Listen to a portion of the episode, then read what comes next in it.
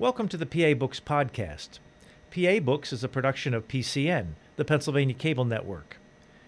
This program features interviews with authors of books on Pennsylvania people, history, sports, business, nature, and politics. While the focus is always on Pennsylvania, topics like the Revolutionary War, the Battle of Gettysburg, the Industrial Revolution, the coal and steel industries, and authors like John Updike, David McCullough, and John Grogan have a universal appeal. We hope you enjoy this podcast. This is PA Books, featuring authors of books about Pennsylvania's people, politics, history, and business. This week, David Maraniss discusses his book, Clemente David Maraniss, author of Clemente, The Passion and Grace of Baseball's Last Hero. Why did you want to include the word hero in the title? That's a very good question, and I have to acknowledge that I have some second thoughts about even using the word hero. It's overused. It can become a cliche, particularly when applied to athletes. Most athletes can be an idol for someone, but they're not really heroes. But Roberto Clemente, in one sense, fits the classic definition of a hero which is someone who gives their life in the service of others. That's exactly what he did. So the hero part doesn't apply to his baseball career. Well, it could, but that's not the way I meant it. Um, certainly, he was uh, an inspiration to a lot of people. He was the favorite player of many, many kids, including myself.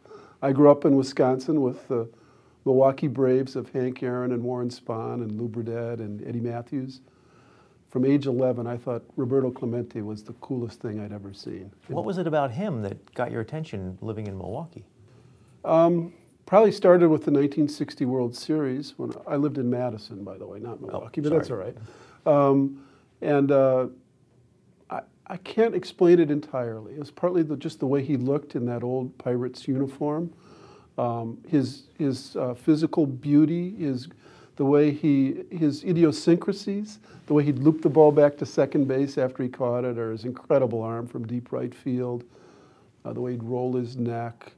All of these little things I just thought had an aura about them that I loved before I knew anything about him as a human being. When did you decide you wanted to write a book about him? Um, well, it, it's my seventh book. And in 1999, after I finished my book on Vince Lombardi, uh, I came up with the idea of two books. Uh, one is on Vietnam in the 60s, and then I wanted to do Clemente after that, knowing that the Vietnam book would be very psychologically important, but also difficult um, to deal with all those vets who endured that, that war. And Clemente was more a labor of love for me. So I, I thought of it in, in before 2000. I started researching it in 2003. Was it fun to write?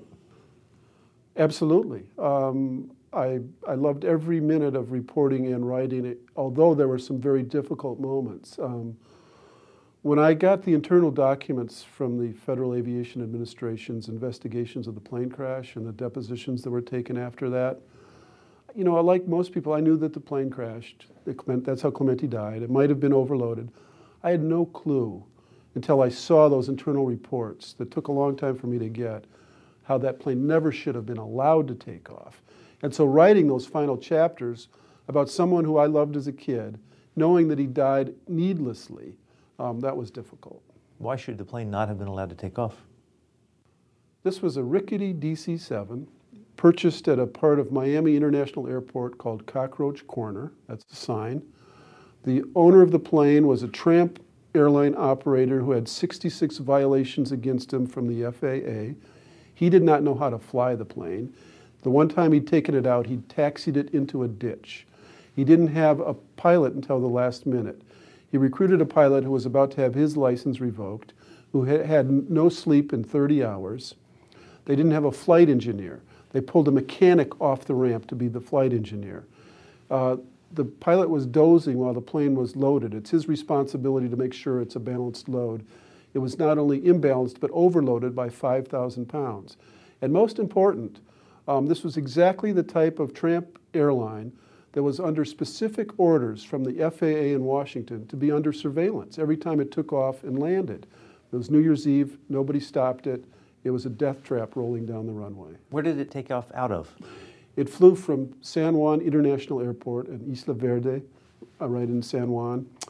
Um, it went down the runway, just barely got off the last foot of the runway, got up into the air about 200 yards, over the palm trees, out into the ocean about a little less than a mile. The, uh, the air traffic controllers were watching it on their Bright One radar screens. It started to bank to turn back, and then it plummeted into the ocean, broke up into hundreds and hundreds of pieces. Why was Roberto Clemente on the plane? He was on the plane because he was leading a humanitarian mission to Nicaragua. Um, and there were a lot of other reasons that drove him to be on that specific plane, which are also heartbreaking.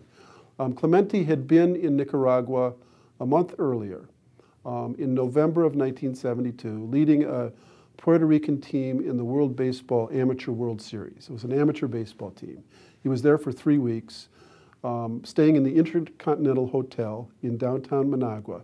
Coincidentally, on another floor was Howard Hughes, the uh, financier, who in that was in one of his uh, unusual periods when he was mostly watching James Bond movies in the nude and having his minions test all the soup. He was thinking he was being poisoned. Um, Clemente was on another floor. The, uh, Clemente comes back to San Juan after the World Baseball World Series. On December 23rd, an earthquake leveled Managua. 5,000 or more people killed, hundreds of thousands rendered homeless. Howard Hughes, still there, has his people carry him down the stairs, gets on a Learjet, flies away, never comes back.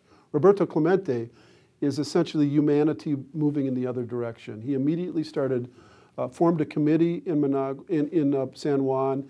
He started raising humanitarian aid, medical supplies, food, and money. They leased a plane, um, and that plane went down to Managua twice. And um, both times, Clemente was getting word back that something funny was happening at the airport. It was being met by the military. They would take the aid and put it behind a fence. Anastasio Somoza, the strong man of Nicaragua, was essentially diverting the aid. Clemente was infuriated by this, and he said, If I go, it will get to the people.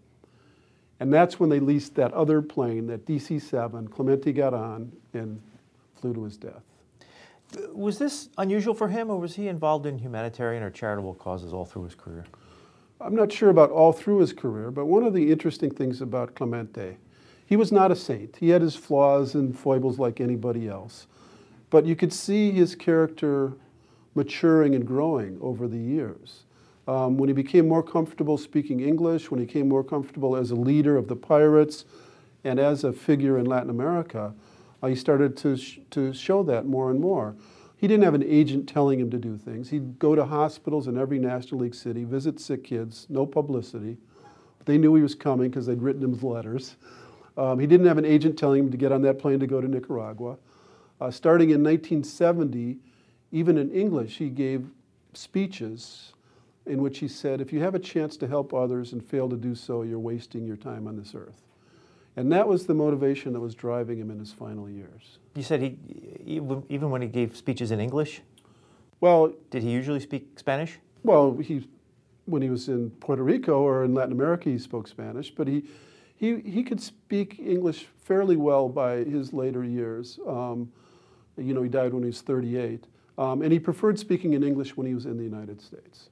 I'm just saying he'd go on the banquet circuit um, starting, he, he gave that speech first in Houston at a Tris Speaker banquet, and then he repeated it in New York and several other places.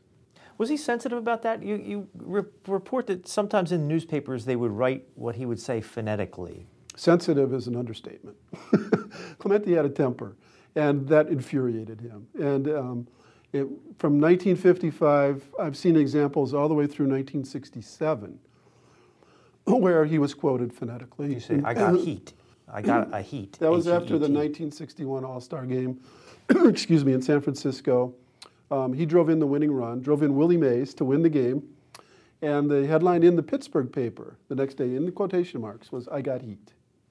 Um, and Dick Young, a sports writer for the New York Daily News, often quoted Clemente phonetically as well.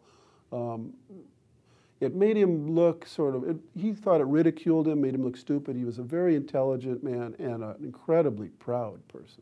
How did he get along with reporters? Badly, mostly. Um, there was no love lost for a long time. Um, he would, you know, in the dugout, they'd either be afraid to go talk to him or he'd have a flash temper and start screaming at them. They, you misunderstand me, you quote me wrong, you don't understand what I'm saying, what I'm trying to do, um, you don't appreciate what I'm doing enough. Um, sometimes, some of the sports writers, like Roy McHugh, a, a very smart sports writer here in town, um, saw that Clemente would actually use that anger as a way, a motivation. um, and he had reasons to be angry at some of the sports writers. Other times it was just he, he had such pride and he felt like he needed to be recognized more. But the interesting thing is that by the time he died, almost every sports writer um, appreciated Clemente. He was, um, after he'd yell at you, he would talk more, try to explain himself. Several sports writers spoke about times where he realized he'd been wrong and apologized. How often do athletes apologize? Um, and so you see when he died, sports writers all over the country saying, you know, I endured Clemente's wrath and I came out on the other side. And what an amazing person he was. What would he have been like to be around? Um, it depended on who you were and uh, whether he trusted you and what role you played in his life. Uh, he was shy. Um, he was always in search of family. And he had a sensibility of an outsider, a black Latino in the quintessential blue collar white ethnic town of Pittsburgh, for starters. Um, so um, he was very, very warm around kids of any color, um, around old people, um, around anybody who sort of he thought was vulnerable or who reached out to him. He was constantly building this family of strangers. There's a story in the book about a family um, from the Philadelphia area. The daughter was 15 years old, waiting outside of Connie Mack Stadium for autographs. Clemente comes out. He signs her auto- the autograph. She says, Muchas gracias. So he starts talking to her in Spanish. She doesn't know any other Spanish, but he, he, he befriends her and they talk for 40 minutes. He misses the bus back to the Philadelphia airport. The, the girl and her dad give him, him he and Andre Rodgers Andres Rodgers a ride to the airport. They have a great time in the car. All of a sudden, this whole family are friends with Clemente. He invites them to sit in the seats whenever he's in Philly or Shea Stadium in New York, invites them down to San Juan. A lot of examples of people in various National League cities befriending Clemente and getting invited to San Juan in the winters. His house down there in Rio Piedras was full of strangers often. You know, he didn't just invite them, he made sure they came. And so he had that sort of welcoming a side to him, which was quite extraordinary.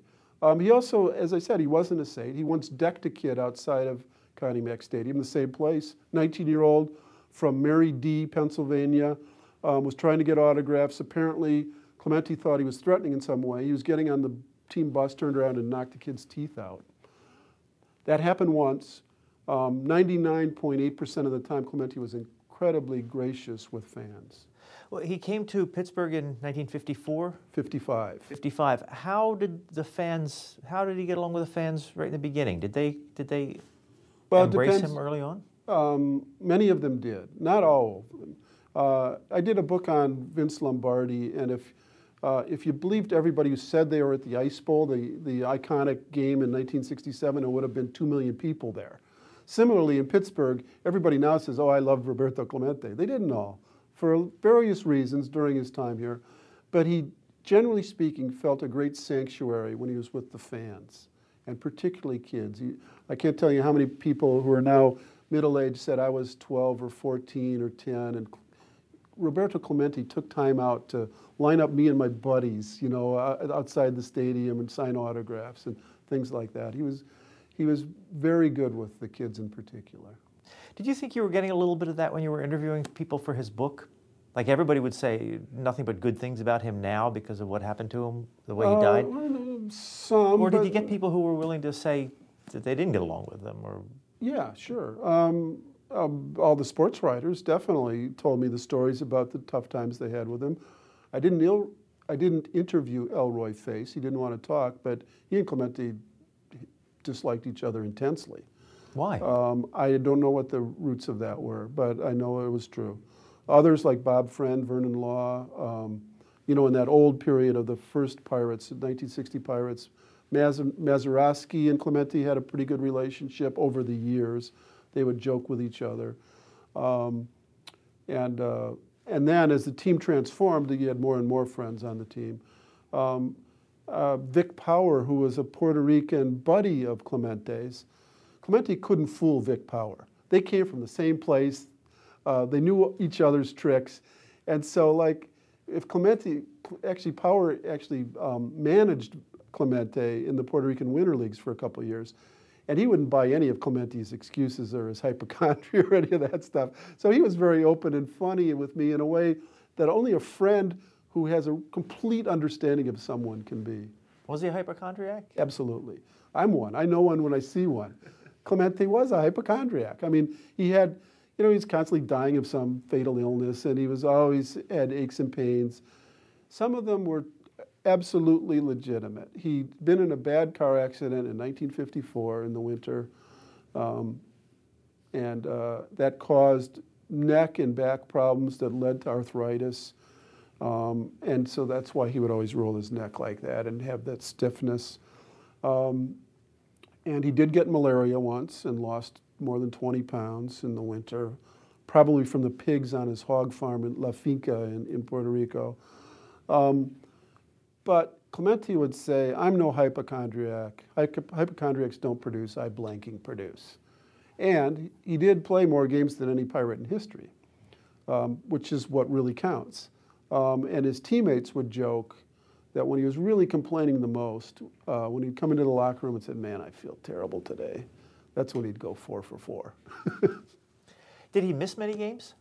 I mean, he played a lot of games, but he played well, a lot of missed, years. Yeah, I mean, there were a couple of seasons where he played, missed 40 or 50 games. Um, many seasons where he played 140 to 150 games.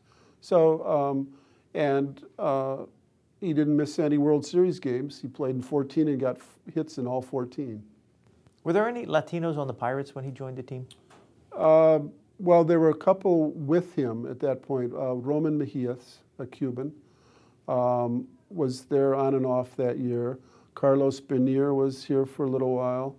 Um, but it was basically one or two per team.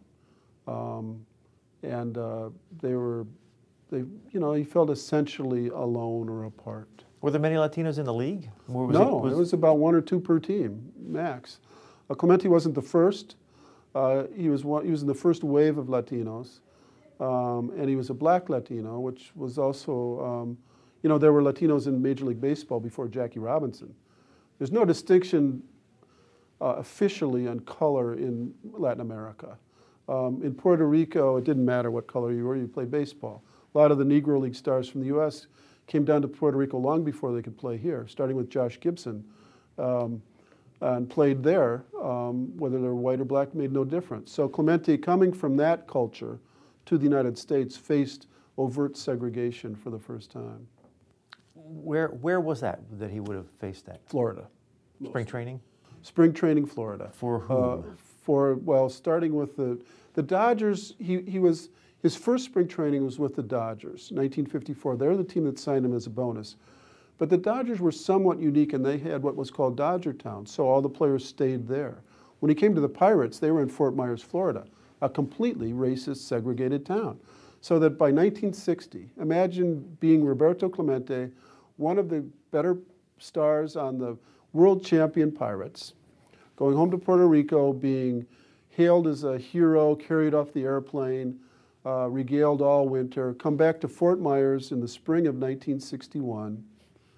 The, the city holds a celebration for the world champion pirates. No blacks can attend unless they're the waiters. Clemente's not there. The team uh, has an annual spring golf outing at a country club that doesn't allow blacks. Um, the team stays in a hotel downtown. Clemente is in a rooming house on the other side of town. That's what he faced. Did he write about that or talk to people about that? He didn't write about it, but he certainly talked about it. And uh, there was a campaign that spring of 1961 led by Wendell Smith, uh, a journalist who'd started with the Pittsburgh Courier in Pittsburgh and was then working, writing a column for the Courier and also working for a mainstream paper in Chicago called Chicago's American, and also a fellow here named Bill Nunn Jr., who was um, the son of the editor of the Courier. He was writing sports then. They began a campaign to rid Florida of its spring training segregation. Um, wrote column after column that spring and really talked to all the black players. And Clemente was very outspoken. He said, you know, we're in prison down here. We can't go anywhere. We can't go to the beaches. We can't do these things. And, and Clemente also um, uh, dealt with Joe L. Brown, the general manager, um, to try to. What would happen is the team bus would go from town to town and stop at a restaurant for a meal. The white guys would go off, eat their meal, bring sandwiches back to, the, to Clemente and the few black players. Clemente said, I'm not begging. He asked Joe L. Brown to get them a station wagon so they could at least drive where they wanted to go until, the, until Florida was desegregated. How was he discovered in the first place? He played softball in Puerto Rico. He loved baseball from the earliest age, had a brilliant arm that he got not from his dad, Melchor, but from his mother, Luisa, who, um, among other things, was a butcher, and she could haul like 90 pound carcasses on her right shoulder. Clemente once said that when she was 80 years old, she could still throw a strike from a major league uh, mound to home plate. Um, he, uh, he started in softball. That's where he got his basket catch. Um, then he was at age 18 signed to his first professional contract with the Santurce Cangrejeros of the Puerto Rican Winter League. And uh, that was an incredible team. The bat boy on the team was a guy named Orlando Cepeda, a Hall of Famer himself. And I interviewed Orlando Cepeda, and he said, Yeah, before games, I would stand at home plate and take throws from the outfield. And I said, Well, who was throwing to? He said, Oh, a couple guys Willie Mays and Roberto Clemente. They were all on that, that Santurce team. Um, Al Campanis, who was in the Dodgers system, was uh, managing uh, in Cuba and came over to Puerto Rico to scout and signed and saw Clemente, wrote a rave uh, scouting report. You have it in your book here. That's it's a right. lot of A's and A pluses in each category. Yeah, from the Dodgers he did. Um, this is the Al Campanis who had some problems later on in his career for having said he something said, yeah, on that, that, blacks didn't have the necessities to be managers. Yeah. Well, everybody's complicated. Um, you know, I mean, Campanis uh, spent a lot of time in Latin America and and um, actually was very close to uh, Pedrin Zorrilla, the uh, owner of the Santurce Cangrejeros. Um, Campanis said something much later in his career to his great regret. Um, but at that time, he, he raved about Clemente. The Dodgers signed him to a bonus. Um, he played for one year in the Dodgers system. They did not keep him on their 40 man roster. They sent him up to Montreal to play for the Montreal Royals in the International League um, and essentially sort of tried to hide him, which was a pretty stupid thing to think about. Later, um, one of them explained that they really just signed him so he wouldn't go to the Dodgers. I mean, to the Giants. They didn't want him playing with Willie Mays. So, so they signed him, didn't keep him. And after that one year, um, because he wasn't kept on the roster, he was uh, drafted by the Pirates, the worst team in baseball, a pathetic team. Um, and there, he had been scouted by Howie Haak, who was the great Latin American scout of the Pirates uh, working for Branch Rickey in that era. I have to quote uh, you in your book. You write about uh, from a magazine, a 1950s magazine. You say the, atroci- the atrocities they, the Pirates, committed under the guise of Major League Baseball were monstrous. Pirates pitchers threw the ball in the general direction of home plate and ducked. Pirate fielding was so graceful that the team gave the opposition four or five outs per inning. When the club's top minor league manager wanted to scare one of his underachieving players, he threatened to send him up to Pittsburgh. and that was the team that. Uh, that was the team that Roberto Clemente, Clemente arrived at in 1955. How did he do in 1955? He did okay. He, he didn't tear up the league. He got off to a hot start and then tailed off. Um, he had some injury problems. He, he really didn't blossom until 1960. You know, that's a long time. And one of the interesting things is there were two great players who came into the league in 1955, both from the Dodgers, both Hall of Famers, both brilliant eh, with an aura unlike any other player, and both took that same length of time to develop Roberto Clemente and Sandy Koufax. Um, Clemente had one pretty good year in the 50s and showed a lot of promise he, because of that great arm of his, although it was a little bit wild in those years. As a matter of fact, several people told me that they would try to sit behind third base because they could get balls that Clemente threw over the head of the third baseman. Um, and he, he was, uh, a, you know, he'd swing at anything. Um, eventually, uh, it didn't matter. He could hit anything. He'd say, it's not a bad ball if I can hit it. Um, but it was 1960, the year that the Pirates won the pennant and the World Series, the Clemente started to blossom. And from then on, he was awesome. Can you talk about the 1960 team? Who were his teammates? Yeah, it was quite a team. Uh, old roly poly Smokey Burgess behind the plate. Um, uh, Rocky Nelson and Dick Stuart, Dr. Strange Glove at first base. Mazeroski coming into his own that year at second base. Dick Groat, steady Dick Groat, who won the MVP award at short. Don Hoak, Tiger Hoak at third base. Uh, the outfield had Bill Virdon in center. And anybody in that era will say that Virdon was as good in the outfield as Willie Mays. As a fielder, he was incredible. He covered a huge ground. Clemente in right, Virdon in center, nothing got in. Um, in left field, you had Bob Skinner, um, who was a, a good left handed hitter. On the mound, uh, Bob Friend and Vernon Law, Deacon Law, and Elroy Face as the relief pitcher. It was, it was quite a team, actually. They were solid everywhere. They, were, they, you know, they didn't have that brilliance, but they had a lot of gutty players. Clemente was an essential part of the team. He led the team in RBIs that year. In uh, April and May and into June, he was a terror. He really helped the Pirates get off to that incredible hot, you know, hot start that, that helped them win the pennant. Um, solid all year, batted over 300 every month, and got a hit in every game of the World Series. But in the World Series, they played the 1960 Yankees, who are thought to be one of the greatest teams of all time. Oh, yeah. How did they manage to beat the Yankees? Uh, it was just a, a classic uh, David versus Goliath. The Yankees, um, you know, they had Roger Maris and Mickey Mantle and Yogi Berra and Moose Skowron, um, just big boppers and they had Whitey Ford on the mound. Casey Stengel was managing, he was last year's manager, and Yankee fans will tell you that he made a crucial mistake, which is that he didn't start Whitey Ford in the first game. Whitey Ford pitched two shutouts against the Pirates, uh, but he didn't get the chance to pitch three games because, for some reason, uh, Stengel started Terry in the first game. So uh, it was a seven game series. The Yankees won their three games that they won by a total score of 38 to 3. And yet they lost in seven games. The Pirates had a gritty team. They, they, you know, um, they, they played tough and they'd win the close games. And so that's how they prevailed. And they won in the, in the um, seventh game. One, I think, probably the greatest game, seventh game in World Series history. They won it by outslugging the Yankees. They won 10 to 9. Um, and with Maz's, you know, forever remembered the bottom of the ninth home run to win it.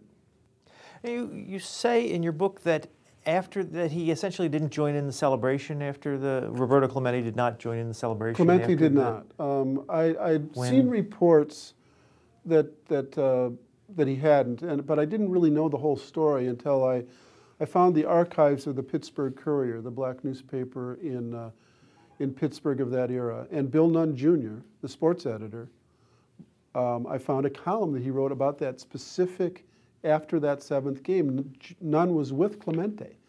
Um, and what happened was, Nunn said, "Aren't you going to go to the party? You know, all the guys are going to celebrate." Clemente said, "No, I got to. I want to go home to Puerto Rico." Uh, Nunn said, "Well, why not?" And Clemente said, "Well, I went to the last party. I felt sort of alone or apart. I didn't, you know, no reason for me to go."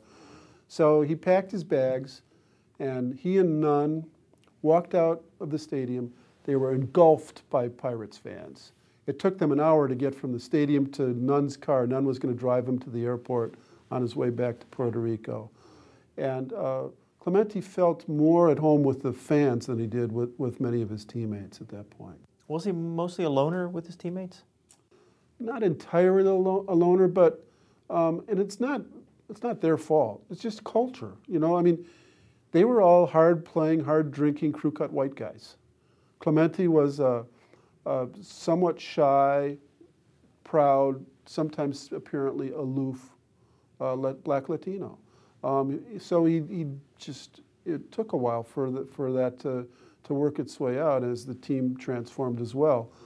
Um, as I said, there, there wasn't hostility except in a few cases, um, but it just wasn't a comfort level for him. Um, and so he felt more at home with the fans or in uh, Puerto Rico. Did he live in Puerto Rico during the off season all the time? Absolutely. He went home every every winter. Um, he loved to go home. You know, it was almost like a, a migrant worker coming to the United States to work, but his home was always Puerto Rico. All three of his sons were born in Puerto Rico. Clemente would go back and play uh, every year in the in the winter leagues. The Pirates didn't want him to. They offered him bonuses to not play. Um, they didn't understand why he did. But if you see how his life progressed and how much Puerto Rico meant to him, of course he would play. That was his home. Those people adored him, they looked up to him, and he didn't want to let them down. Did he mentor other players from Puerto Rico? As yeah, was, well, not when, just when from Puerto Rico, peak? from Cuba, from Venezuela. Clemente, from a pretty early age, um, was a, a leader among Latinos, even if he wasn't yet with the Pirates a leader. That took a little longer. Um, but Tony Taylor, uh, who played second base for the Cubs and Phillies, um, many Latinos from, from all over, Taylor was a Cuban. They said that, that Clemente was the guy. When they, when they were playing the Pirates, they'd all go out to eat afterwards, they'd talk. Clemente was always talking, um, giving them advice. And so, yes, from, from that time to today, Clemente is a leader among Latino ball players. Uh, did he become a team leader with the Pirates later on in his he career? He did. It took a while. The team transformed. Um, by 1971, they fielded the first all-black and Latino team in Major League history. Um, uh, they, you know, Willie Stargell was also a leader, but he looked up to Clemente. Manny Sanguillen, the catcher, thought of Clemente as his big brother. Steve Blass, uh, the pitcher, um, adored Clemente. He said we were all just ball players. Clemente was a prince. Um, Dave Giusti, the relief pitcher, they'd, they'd uh, tease each other mercilessly, calling each other Dago. you know, Clemente say, I'm Italian too, you know, Clemente. Um, and uh, yes, he was, by the late 60s, he was the team leader in every sense. You quote people as saying that he carried himself like royalty or, or like a, a fine thoroughbred racehorse, like he had great pride. Oh, absolutely. What, uh, where did that come from? Because he grew up, uh, did he grow up poor? Well, he grew up he wasn't the poorest of the poor. His dad worked in the sugarcane uh, fields, was a foreman.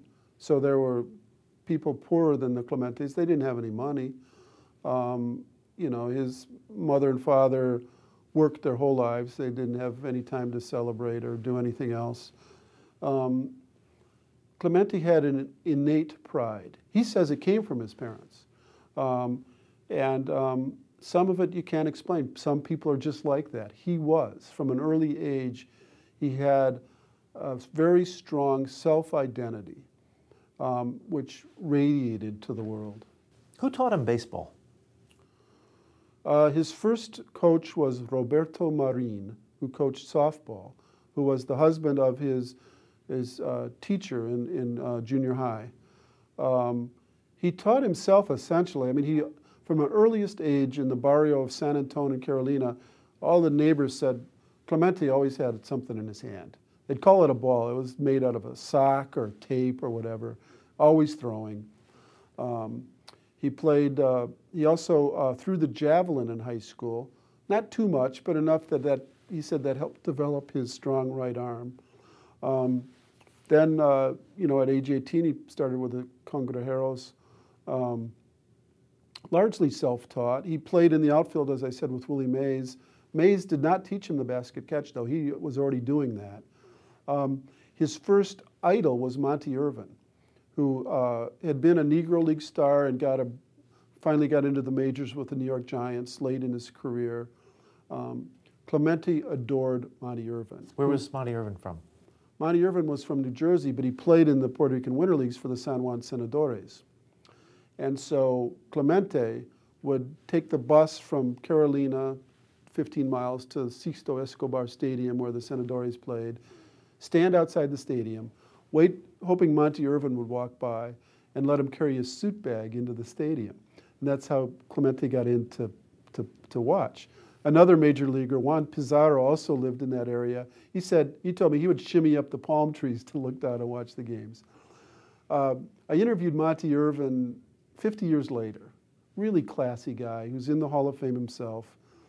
And he said, uh, Yeah, I remember young Roberto. I, I taught him how to throw. And uh, of course, he quickly surpassed me. You say in the book his, his full name was Roberto Clemente Walker? Yes, that's the Spanish. In, in Spanish, um, the final name is the mother's name, um, but you go by the first two names. So it's Roberto Clemente Walker, um, but the Walker is dropped. But people in the U.S. don't understand that. So that Clemente's Hall of Fame plaque for years read Roberto Walker Clemente. It was wrong. uh, and what is Momen? M O M E N. Momen was his nickname. Um, he, from a very early age, uh, young Roberto had a habit in his house of whenever somebody wanted him to do something, he'd say, momentito, momentito, meaning wait a minute, wait a minute. and so his cousins started calling him Momen.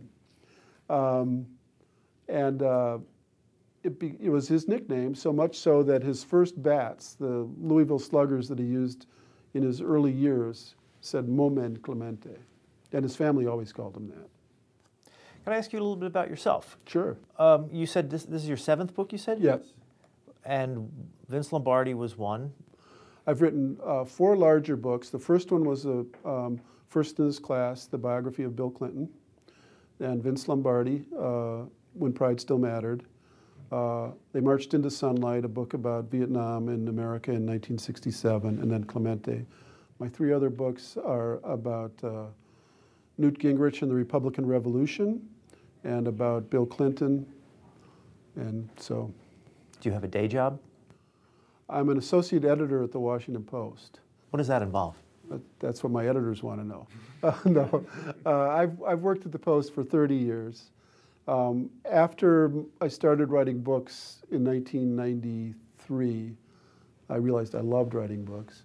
Um, since then, I've, I've, I've uh, edited certain people at the Post, mentored a lot of the younger reporters, covered uh, campaigns, but I'm more and more moving toward just writing books. And the Post has been incredibly gracious about that. They want to keep the affiliation. Um, and uh, so uh, we keep it. Now you have something, have done something that will probably end up in the first sentence of your obituary. You are a Pulitzer Prize winner. Yeah, I won the Pulitzer for covering Clinton in 1992. It was the 93 National Reporting Pulitzer. Did that change anything for you? Um, probably it gave me some of that freedom to do what I wanted and write books. Other than that, not until my obituary. um, I mean, it was, you know, I'm, I'm, not, I mean, it was thrilling, um, but it's capricious. I've been a finalist three other times. And some of those were probably for better work than I did the time I won it. That's the way life is. So, you know, awards are, I would never denigrate them. They're wonderful. But y- your worth is not from the award, it's from your work. How'd you learn to write? Uh, it's the only thing I can do. I'm completely incompetent at everything else in life. Um, but luckily, my dad was a newspaper man, my mother was a book editor. My three siblings were all scholars, and I was the dumb one in the family. I followed my dad into newspapers, and uh, that's what I've been doing for my whole life. Lucky that I can do the one thing I can do, I love to do. I wanted to be a shortstop for the Milwaukee Braves. I played through high school, but I, I couldn't hit the curve. Are you a big sports fan? Oh, I love sports, absolutely. I love baseball. Um, most as a pure sport, but I, I mean, you know, I'm into football and basketball and track and um, even soccer sometimes. Why are sports so big in America? Um, because they have a natural drama to them. Uh, people's lives are, I mean, no matter what your life, you know, it has a daily routine, a lot of boredom to it, and a lot of frustrations. And you can divert that to an actual event where there's a winner and a loser. Um, and you can identify with your team whether it wins or loses. So that drama is something you don't get in the rest of life. And, you know, it can be excessive. Um, you know, one of the reasons I wrote about Vince Lombardi, even though I loved those Green Bay Packers, um, is because of the mythology of competition and success in American life. Lombardi was utterly misrepresented by all sides. You know, he was supposed to have said, winning isn't everything, it's the only thing. He never said it. I found out that it was first uttered by a 13 year old actress in a John Wayne movie who was talking to Donna Reed, who was playing a social worker. Um, and then, it, just like every comic statement in baseball is attributed to Yogi Berra, um, every motivational uh, winning quotation is, is attributed to Vince Lombardi. Um, so I wanted to study that. You know, the, some people uh, would call Lombardi a symbol of the excesses of win at any cost. Um, other people would adopt him as this sort of symbol of the old way and hard discipline and God family in the Green Bay Packers.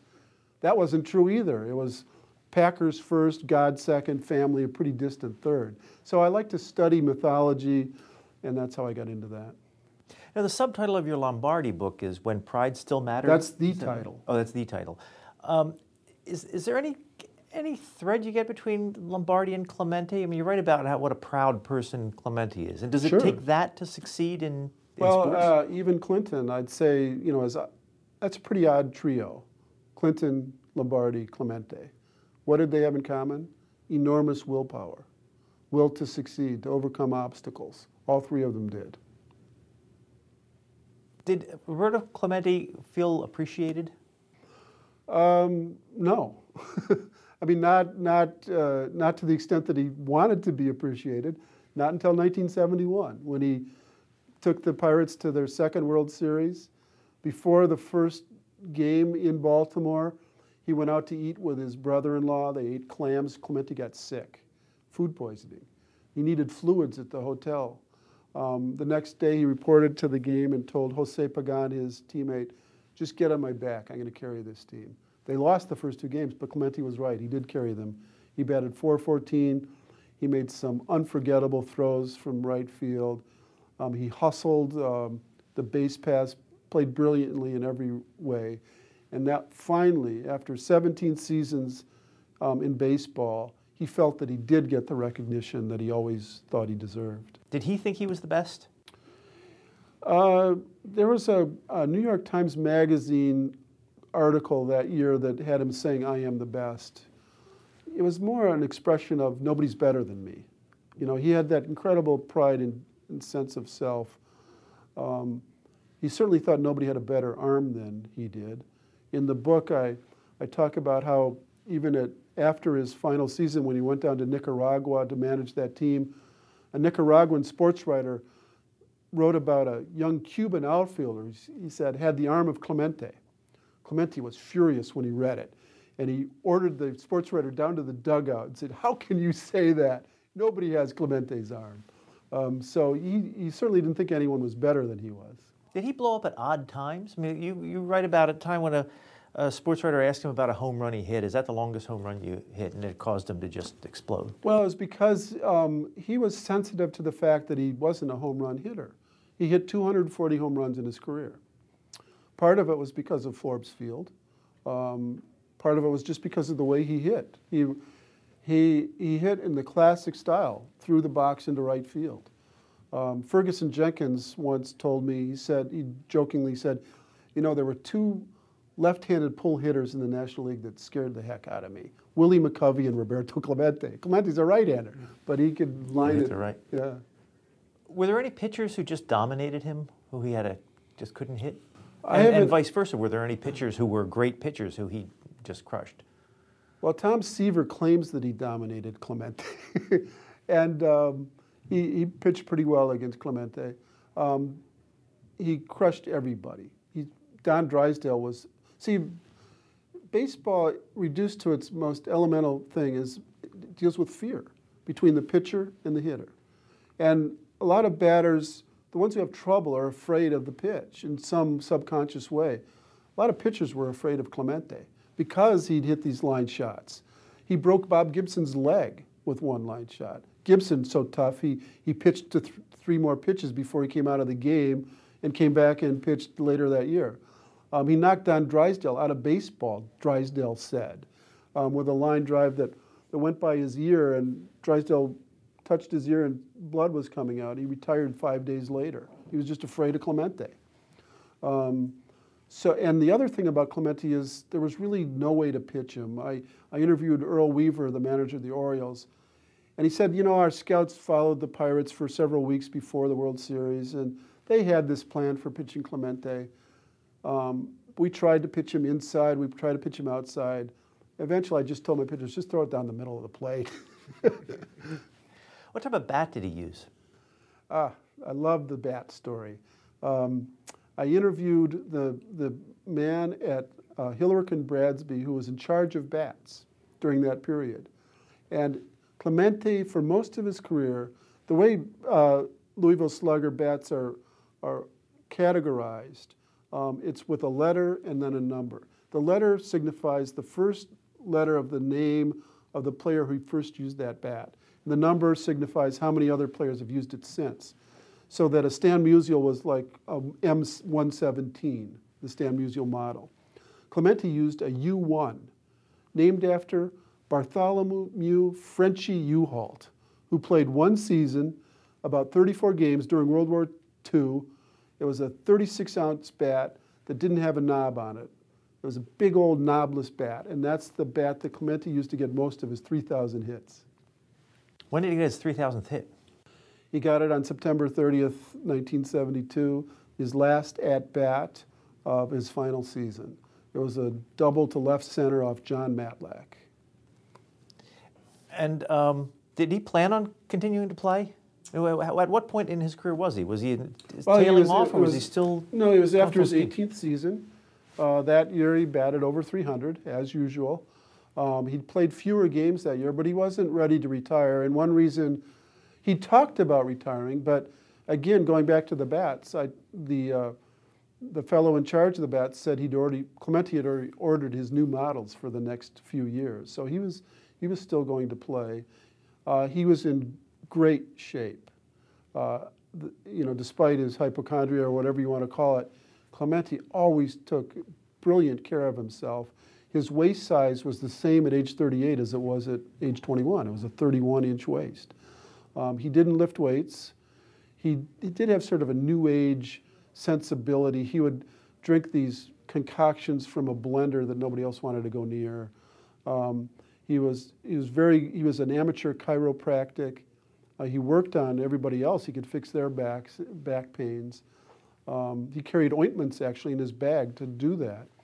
Um, he was uh, great with massages. His wife Vera, in a very evocative statement, said it was as though he had eyes on his fingertips. Um, so he took great care of himself, and he could have definitely played for as long as he wanted, up to probably age 42. Um, but in the story of Clemente, um, exactly 3,000 hits is part of the mythology of his memory. We didn't talk about his family at all, his wife. How did he meet his wife? Uh, he met her at a drugstore in Carolina, uh, his hometown. Um, he saw her walking down the street. She was going to the drugstore. Uh, he got into the drugstore to be there when she arrived because she, he thought she was stunning. Um, she was afraid of him. Was he a big baseball star? He was already a star. He, this was 1965. She didn't know it. She didn't know anything about baseball. Um, and it probably was about a three month um, wooing of her. She had very strict parents. Her dad was incredibly suspicious of Clemente, the great baseball star, who was a, a very handsome man, always surrounded by women. Um, and uh, he said to uh, the father, or uh, Zabala, said to Clemente, Why do you want my daughter? You could go down to the street corner and get 10 women. And Clemente said, You're absolutely right, but she's the one I want. And they got married. Um, it was a huge celebration. It was like a Saints' Day in Carolina when they got married. Um, they were only together for seven years before he died. Do you have any kids? Three boys, uh, all of whom were alive when Clemente died, all youngsters at the time Roberto Jr., Luis, and Enrique. Um, Roberto Jr. Uh, went on to play baseball himself, not nearly as good as his dad, didn't make the majors, got injured. Um, for a while was the Spanish language broadcaster for the Yankees. Uh, Luis uh, stayed in San Juan, uh, got a college degree, very uh, professional person down there, who's now trying to revive uh, Clemente's dream of a sports city in San Juan. Enrique, the youngest, who was maybe two or three when Clemente died, was the one most haunted by it. Never flown, won't fly, basically a, a recluse uh, living with his mother. And of the three, uh, they say that Enrique is the one who looks the most like his dad. Did they live with him in Pittsburgh during the baseball season? Yes, often. Um, they lived in various apartments, not always, but for most of the time, they except um, when they had started to go to school, they'd go back to to uh, San Juan. Um, but they lived in various apartments um, around around the city. Was he religious? Uh, his mother was very religious. His, fa- his mother was Baptist. His father was Catholic. His mother's favorite saying was, Life is nothing, life is fleeting, only God makes man happy. Uh, Clemente uh, often repeated that phrase as well. The father was Catholic, but not very Catholic, according to the other sons. Um, and uh, Clemente was not overtly religious, but had a very spiritual nature to him. Did he smoke or drink? No. Um, he did not smoke. He drank very rarely. Um, one of the things that I'm an agnostic about, you know, people say, what about steroids, blah, blah. Well, there, there were no steroids then, but there were greenies, which were uppers. And I don't know. It's possible. Most, a lot of the pirates did take them during parts of that period, particularly in the later 60s, early 70s. Clemente possibly did. Um, they weren't illegal, um, but they were, they were fairly common in that era. Um, they certainly wouldn't have helped him because he couldn't sleep anyway. And if he was on, a, you know, greenies, I mean, he generally he didn't sleep from about midnight to 5 a.m.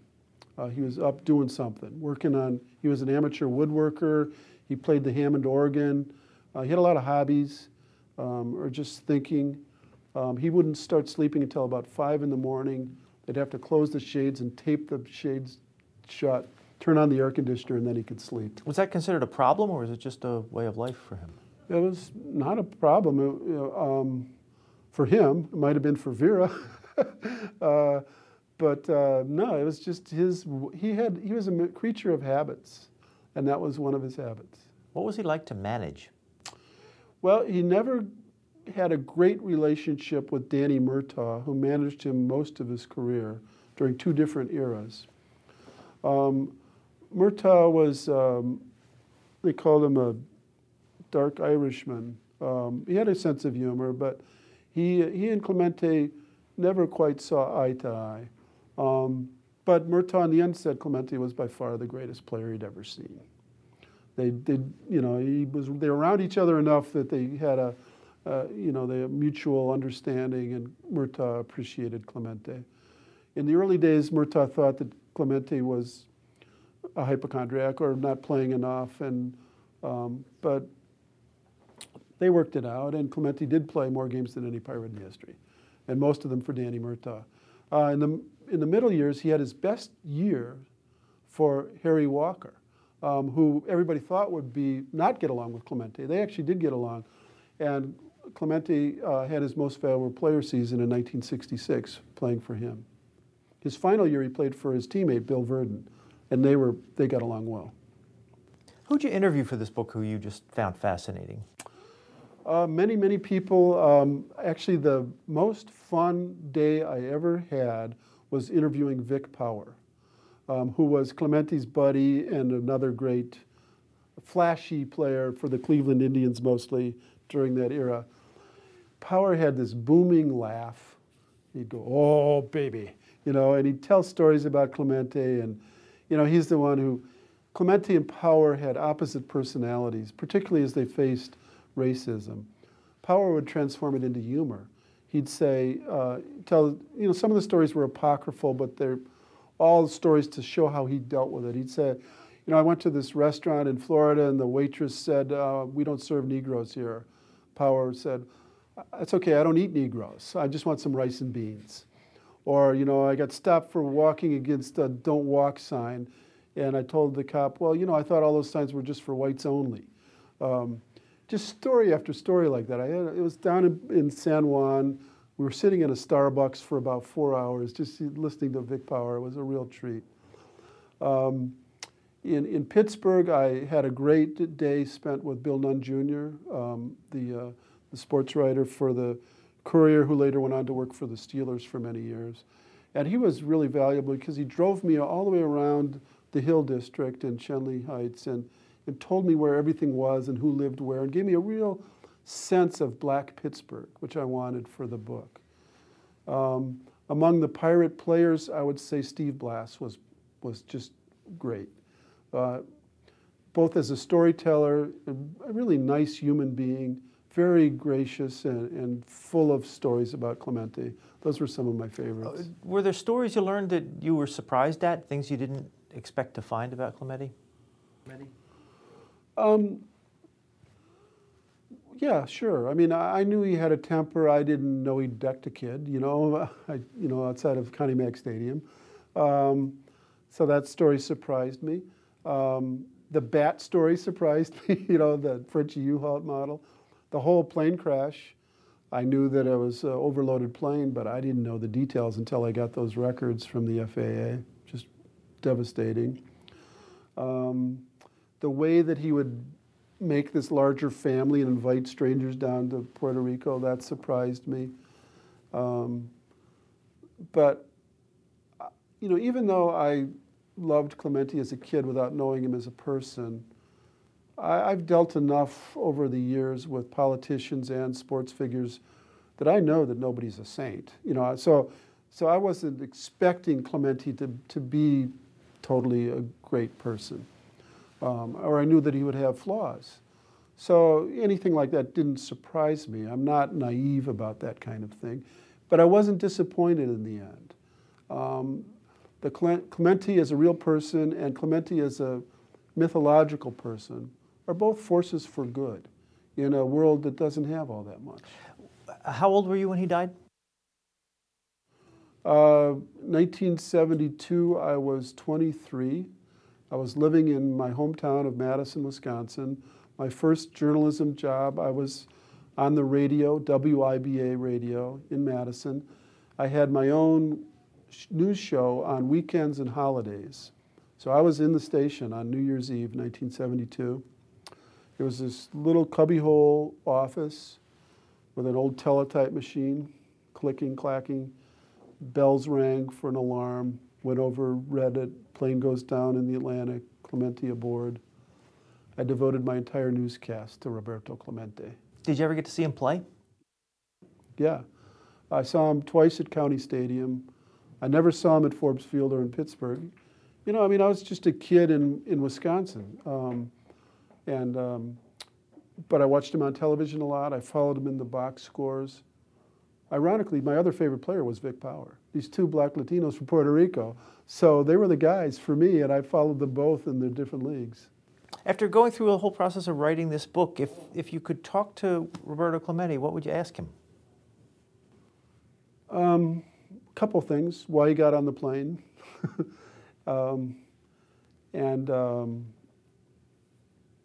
whether he felt uh, at peace in his final years and whether, whether he would ever feel at peace. You have another book coming up?